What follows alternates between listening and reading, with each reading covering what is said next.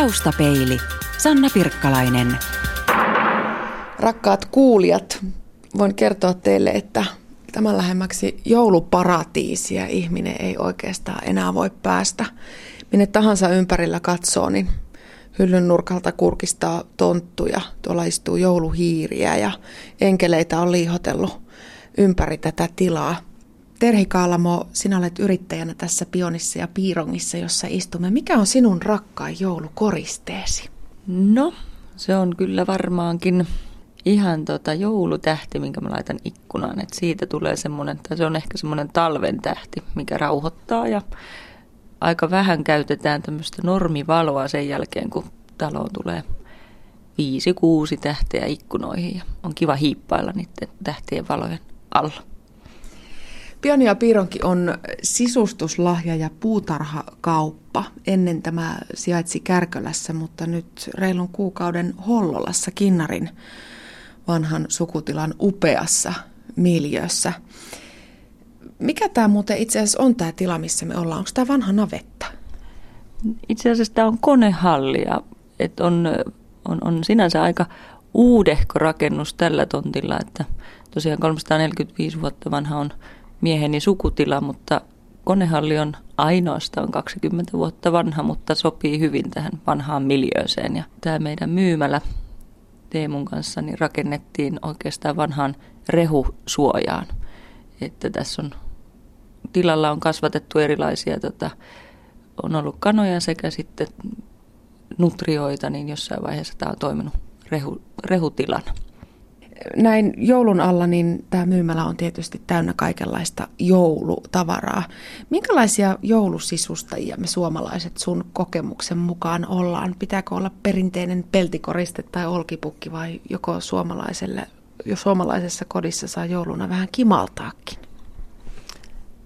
Me ollaan varmaan semmoisia ehkä hivenen myöhään syttyviä, koska lokakuu on tyypillisesti loka-marraskuu hyvin tämmöistä pimeätä aikaa, niin me voitaisiin aloittaa se jo paljon aikaisemmin. Eli meidän joulukauppa alkaa yleensä lokakuun viimeinen viikonloppu ja selkeästi huomaa, että, että ne ihan tosi innokkaimmat ostaa niitä joulukoristeita, hyvinkin perinteisiä ehkä niin siinä alkuvaiheessa.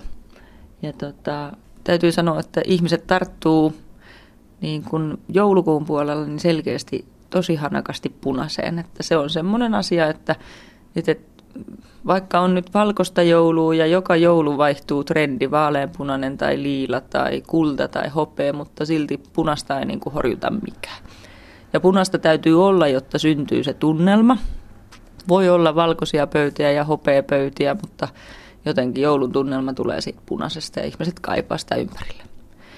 Jatkuvasti lisääntyy ehkä tämmöinen perinteisen ihan niin kuin havukoristeiden ja olkikoristeiden niin kuin kaipuu, mutta sitten myös niin kuin haluttaisiin tehdä niitä ehkä itse tai jollain tavalla, että ne olisi semmoisia, jotain semmoista niin kuin vanhaa aitoa ympärille. Ja toisaalta sitten ihmiset tuunaa tänä päivänä hirveästi itse koristeita, mikä on hieno asia, että se on kuitenkin jatkumoa sille, että jouluun kuuluu semmoinen askartelu ja ehkä nimenomaan lasten ja perheen kanssa yhdessä tekeminen – kaikille on niin kuin paikkansa, mutta että mikään ei syrjäytä sitä punasta, vaikka trendit vaihtuukin joka joulu.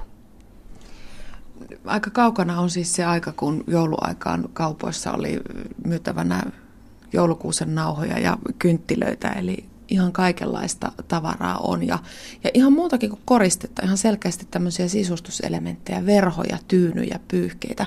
Onko tämmöisen kausisisustamisen suosio sun mielestä kasvussa, että ihmiset haluaa, että kotona näyttää vähän erilaiselta jouluna ja sitten taas pääsiäiselle on ihan ne omat härpäkkeet? omasta lapsuuden kodista muistan hyvin sen, että äiti vaihtoi aina punaiset verhot melkein koko huusholliin ja, ja, ja lattiamatot ja pöytäliinat, että koko koti oli hyvinkin niin kuin kausi värinen, että tähän hetkeen liittyy ehkä enemmän semmoinen, että sisustetaan kohtuu neutraaleilla väreillä. Ja sitten taas ajanjakson mukaan hankitaan yksittäisiä asioita, tyynyliinoja tai kaitaliinoja, mutta välttämättä ei enää pueta ihan koko kotia jouluun, paitsi sitten ihan me joulu joulujouluihmiset, ketkä rakastaa joulua ja nimenomaan haluaa tehdä sen kohtuu isonkin työn muuttaessa kodin jollain tavalla ihan erinäköiseksi. Terhi Kalmo, joka sulla on jouluverhot vaihdettu. Kyllä, ne oli tuossa ensimmäinen aalto tuli kolmisen viikkoa sitten, mutta viimeistään itsenäisyyspäivän tietämillä tulee oikeastaan joulun tunnelmat ja värit sinne kotiin. Nyt jos lueskelee esimerkiksi naisten lehtiä, niin joka paikka pursua sisustusta. Netti, netti on pullollaan sisustusblogeja, ihmiset jakaa kuvia omista kodeistaan. Onko meistä suomalaisista tullut vähän tällaista sisustushullua kansaa? Osittain ehkä sitä halutaan tuoda nyt vähän, halutaan jakaa. Sitä on niin kuin helppo jakaa niitä vinkkejä, mitä itse tuunataan ja sisustetaan, niin muille ja, ja toisaalta otetaan paljon vinkkejä muilta. Ja tämä on ihan oikeastaan tervettä kaikella tapaa, että tuntuu, että meillä ehkä on niin kuin menty vähän jälkijunassa ja sitä kotia ei ole koskaan kauheasti näytetty välttämättä ulospäin ja on oltu vähän semmoisia häveliäitä, että mitä siellä oman seinien sisäpuolella on.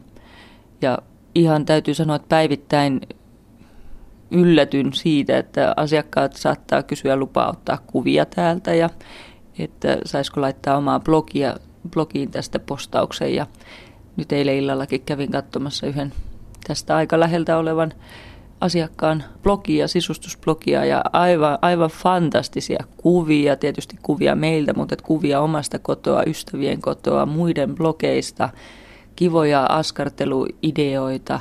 Jotenkin äkkiä menee tunti, kun selailee muiden ajatuksia ja en koe, että se on tirkistelyä, vaan se on semmoista niin kuin inspiraation hakemista ja tavallaan sitä, että ihana kun ihmiset jaksaa tehdä ja jaksaa jakaa sitä asiaa. Että, että kaikki mitä sinne kotiin panostetaan, niin on ainakin niin kuin sen kotona asuvien ihmisten hyvinvointia. Että tulee semmoinen tunne, että siellä käytetään aikaa, jos sitä sisustetaan ja laitetaan.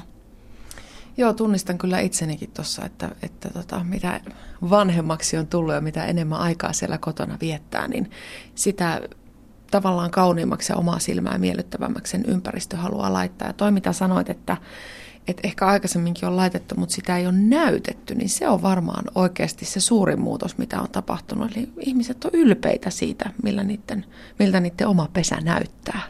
Kyllä, ja jotenkin se semmoinen tuulahdus, niin kuin Keski-Euroopasta kuljetaan siellä, niin meistä on kiva ollut katella ikkunoista sisälle, kun siellä, siellä on kauniit, kauniisti verhoasetelmat ja ikkunat auki ja niitä ei peitetä. Ja, ja, ja tavallaan me ehkä niin kuin kansana pikkasen avaudutaan, ja se, vaikka koti on pyhä paikka, niin se ei tarkoita sitä, että, että, että sinne ei saisi katsoa tai eikä me enää pelätä niin kuin arvostelua. Että ehkä se semmoinen tietynlainen niin kuin aikakauden avoimuus näkyy, näkyy niin kuin siinäkin, että sisustetaan ja halutaan näyttää sitä kotia muille ja ollaan tosiaan ylpeitä siitä.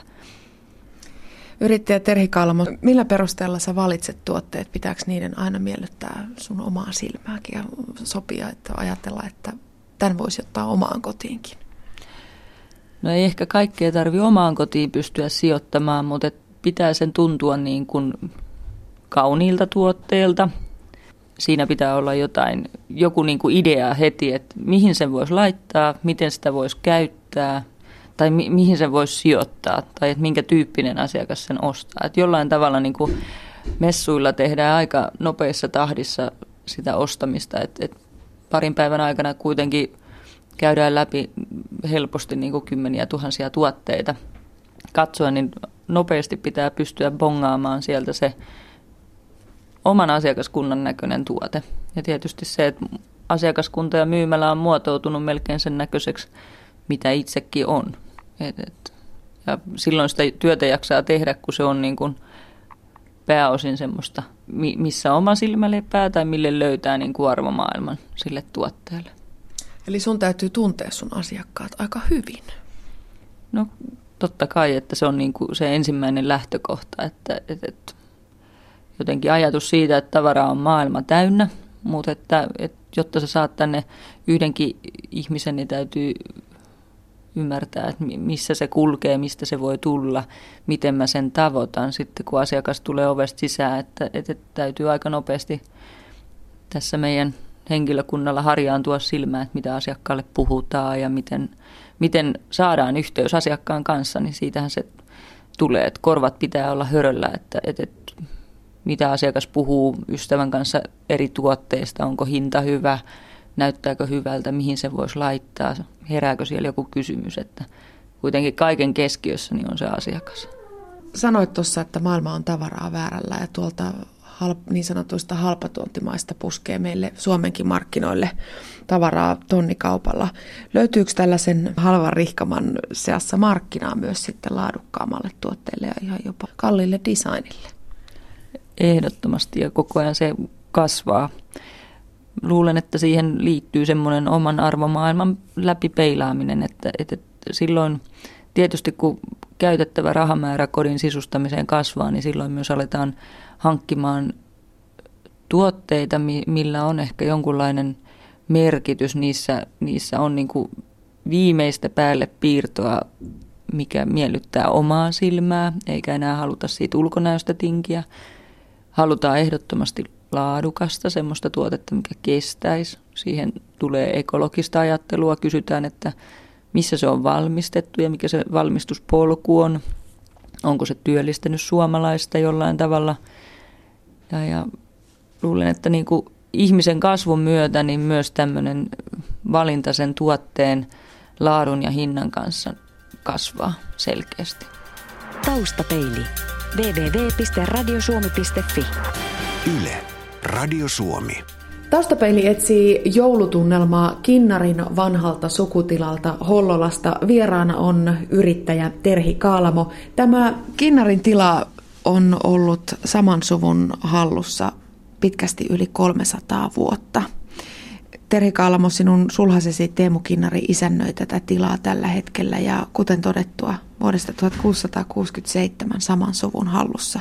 Se on ihan valtavan pitkä historia. Miltä tuntuu olla osa tällaista sukupolvien ketjua? Hyvältä, jotenkin hyvin juurevalta ja jotenkin semmoista aina itse rakastanut tarinoita ja jotenkin viehtynyt semmoisista, semmoisista vanhan ajan elokuvista, missä on vanhat historiat ja on paljon eri ikäpolven ihmisiä ollut saman työn ääressä. Et muistan ihan Lempio-elokuvia, Akselia ja Elinaa ja jotenkin tuntuu, että nythän siinä on niin kuin osa sitä omaa unelmaansa. Että, että tosiaan tila on vanha ja itse asiassa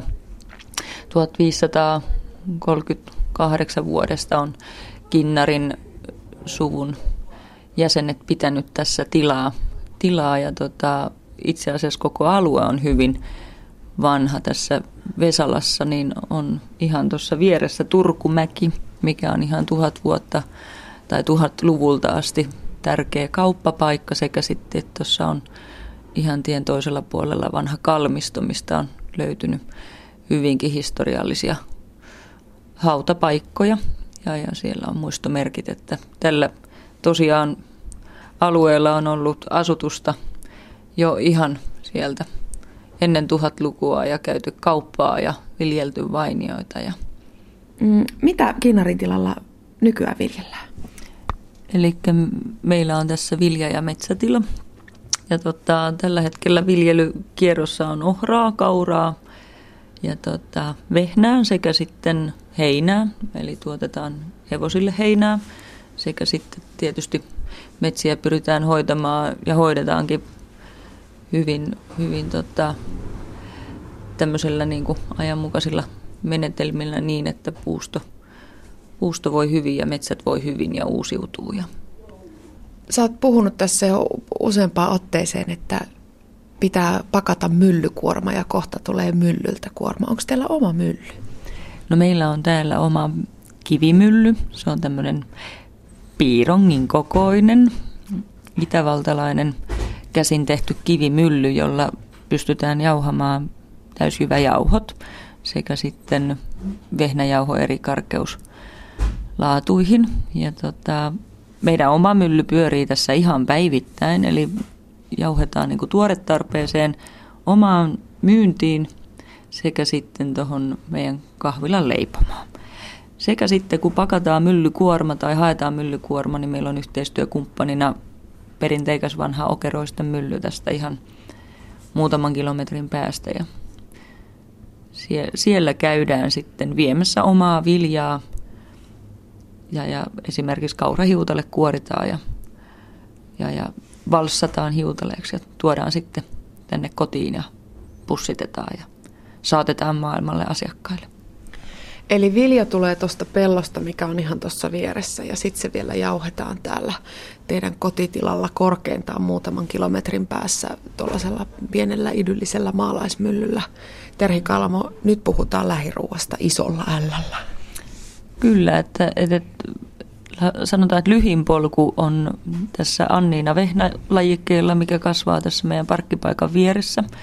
Ja, ja sato, sato kun korjataan puimalla, niin raktorilla kuljetetaan 50 metriä tuohon kuivuriin vehnää ja, ja, ja kuivurissa tietysti kuivataan ja sen jälkeen melkeinpä voi sanoa, että kottikärry pelillä, pelillä tuodaan säkeittäin jyvät tähän meidän omalle myllylle, missä jauhetaan täysjyvämyllyä, eli noin 50 metriä käsityövoimaa.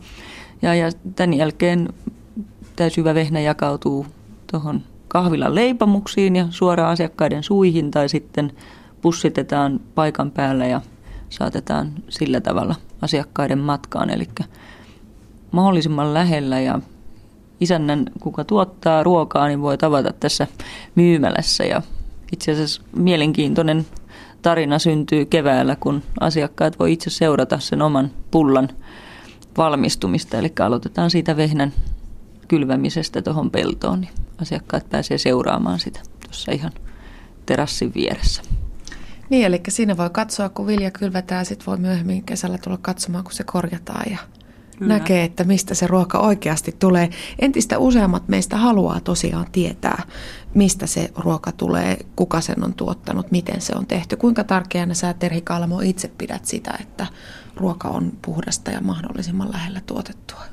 No tietysti ihan, tämä on niin kuin arvomaailma asioissa ihan ykkösjuttuja, että, että yleensä ruokakulttuuri on niin tärkeä asia kodin ja sen yhteisön tämmöisenä lenkittäjänä, että ennen elettiin sen sitä varten, että tuotettiin ruokaa, kuten näissä valokuvissa, mitä myymälän seinillä on, niin huomataan, että, että ruoan äärellä on työskennellyt äärettömän paljon ihmisiä ja työmiehiä, jotta sato on saatu kylvettyä ja korjattua.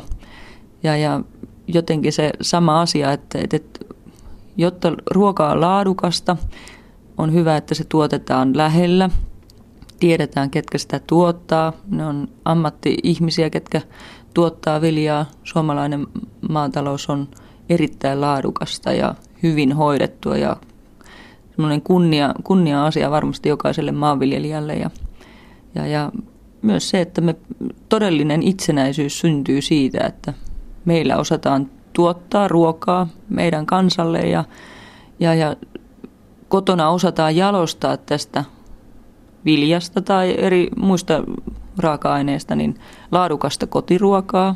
Ja, ja myös se ruoan tekeminen sitoo sitä perhettä yhteen ja yleensä tämä ruokakulttuuri, että istutaan pöydän ääressä, niin siinä se perhe jollain tavalla niin kuin kokoontuu ja puipäivän asiat ja, ja, ja se on niin kuin sitä parasta hyvinvointia, että pystytään viettämään aikaa yhdessä ja syömään terveellisesti ja kuitenkin suomalaista ihmistä työllistävää ruokaa. Aika usein perustellaan sitä, että käytetään niin sanottua massatuotantotavaraa, että kun se lähiruoka ja se luomu, kun se on niin kamalan kallista. Mikä on sun mielipide? Pitäisikö meidän kuluttajien olla valmiita maksamaan pikkasen enemmän siitä, että me tiedet, jos me tiedettäisiin, että mistä se ruoka tulee. Kyllä mä uskon, että, että semmoinen ajatusmaailma, että maksettaisiin pikkasen enemmän kotimaisesta ruoasta, kun ymmärrettäisiin, että se työllistää nimenomaan kotimaisia viljelijöitä, se työllistää lihanleikkaajia, juustonvalmistajia, kuljetusyrityksiä, se työllistää työllistää niin kuin monessa ketjussa sen ruoan valmistaminen.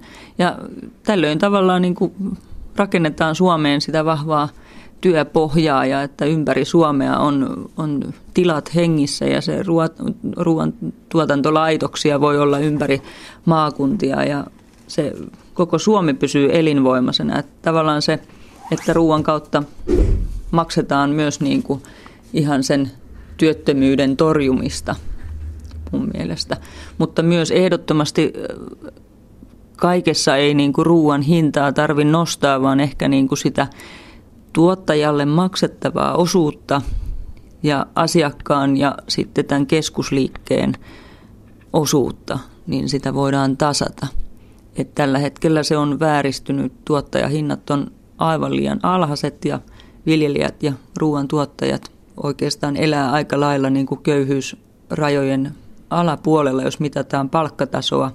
Ja kuka sen suurimman siivun siitä ottaa, niin on keskusliikkeet, mitkä välittää, välittää ruokaa. Ja tota, tämän asian niin kuin tasoittaminen, mikä nyt on uutisissakin koko ajan, että tuleeko tämä, onko kilpailu vääristynyt, koska on kaksi niin vahvaa keskusliikettä – niin tämä on se asia, mitä pitää muuttaa ja se lähtee meidän arvomaailmasta ja, ja, ja sen takia kaikki niin kuin suoraan tuottajalta ostettavat tuotteet, erilaiset ruokapiirit, erilaiset lähiruokakampanjat, jotenkin sen tuotteen, lähiruokatuotteen ostaminen kaupasta, niin se korostuu sillä, että, että, että sillä saadaan niin kuin sama raha käyttämällä, niin myös se tuottaja voimaan paremmin ja elättämään maataloudella paremmin perheensä. Taustapeilin vieraana on yrittäjä Terhi Kaalamo. Puhumme paitsi joulusta ja joulutunnelmasta, myös lähiruuasta ja suomalaisesta työstä. Mikä aikanaan ajoi sinut yrittäjäksi? Öö, jotenkin semmoinen yrittäjähenkisyys on varmasti niin kuin ihan lähtenyt omasta lapsuudesta ja kasvatuksesta, että meillä on ollut myös yrittäjiä isän puolen suvussa. Mummo piti lounaskahvilabaaria ja kummitäti on pitänyt kahvilabaaria ja, ja, ja on monella tapaa ollut yrittelijöitä ihmisiä niin kuin suvussakin, mutta että ehkä itse on nuorena ihan monella tapaa kokenut, että kun satsaa paljon omaa tekemiseen, niin siitä saakin sitten palkkaa, kehumista, huomiota ja jollain tavalla – ehkä semmoinen niin kuin, aina niin kuin pieni vaikuttamisen tarve on ajanut siihen, että kun teen työni, niin yritän tehdä sen äärettömän hyvin ja pedantisti ja myös sitten tavallaan vieraan työn tai työnantajan palveluksessa ollessa, niin huomasin, että, että työmäärä oli aina kova ja, ja tuloksia syntyi, niin tästä kasvoi niin kuin ajan saatossa itsevarmuus, että minäkin voin olla yrittäjä ja jokaisen yrityksen takana on alkuun ollut joku yksi ihminen ja sen ajatus ja siitä on jalostettu sitten muillekin niitä työpaikkoja. Jollain tavalla sitten vaan kun aika oli oikein, niin oli kiva alkaa kokeilemaan omia siipiä ja en päivääkään vaihtaisi pois, enkä enää vaihtaisi sitä asetelmaa, että tämä on niin kuin varsinkin nyt, kun viisi vuotta on tehnyt yksin yritystoimintaa pääosin ja, ja, ja ehkä niin kuin monien kasvukipujen kautta ja haasteiden kautta, niin päätynyt tähän tilanteeseen, että olen saanut jakaa yrityksen ihan konkreettisestikin mieheni Teemun kanssa. Ja, ja yhdessä on jalostettu ajatuksia, joista on syntynyt tilan omat tuotteet ja, ja on saatu tähän kaikella tavalla niin kuin kahden ihmisen energiaa käytettyä, että, että on syntynyt niin kuin paljon uusia hyviä ajatuksia ja nyt on saatu työllistettyä sitten – ihania ihmisiä tähän meidän porukkaan ja tekemään tätä, tätä yritystoimintaa tässä meidän kanssa yhdessä, niin jotenkin nyt on niin kuin se ehkä kaikista hienoin ajanjakso taas meneillään, että on menty monta askelta eteenpäin ja vastuuta kantaa kaksi ihmistä ja jotenkin pienestä puurtamisesta alkaa niin kuin syntymään semmoisia hedelmiä, että se kantaa.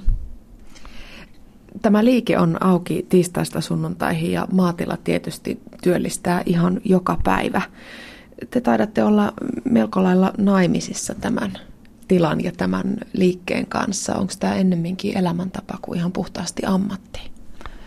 Tietysti elämäntapa. Monellakin tapaa se on tietoinen valinta, että, että asiat tehdään näin. Ja, ja tietysti rakkaus maataloutta kohtaan ja maanviljelyä kohtaan, niin Teemu on saanut sen ihan isältänsä ja isä isältänsä ja Teemu on tilan virallisissa kirjoissa 14 isäntä, mutta todistettavasti 20 jo peräkkäinen saman suvun mies tässä tota, kehittämässä tätä viljelytoimintaa, niin se on niin kuin semmoinen luontainen asia elää siinä luonnon rytmissä ja tuottaa, tuottaa ja se ei, ei siinä niin kuin oikeastaan tule edes laskettua niitä tunteja ja että mikä on sitä työtä ja mikä on vapaa-aikaa, kun moni asia siinä menee tota, ristiin.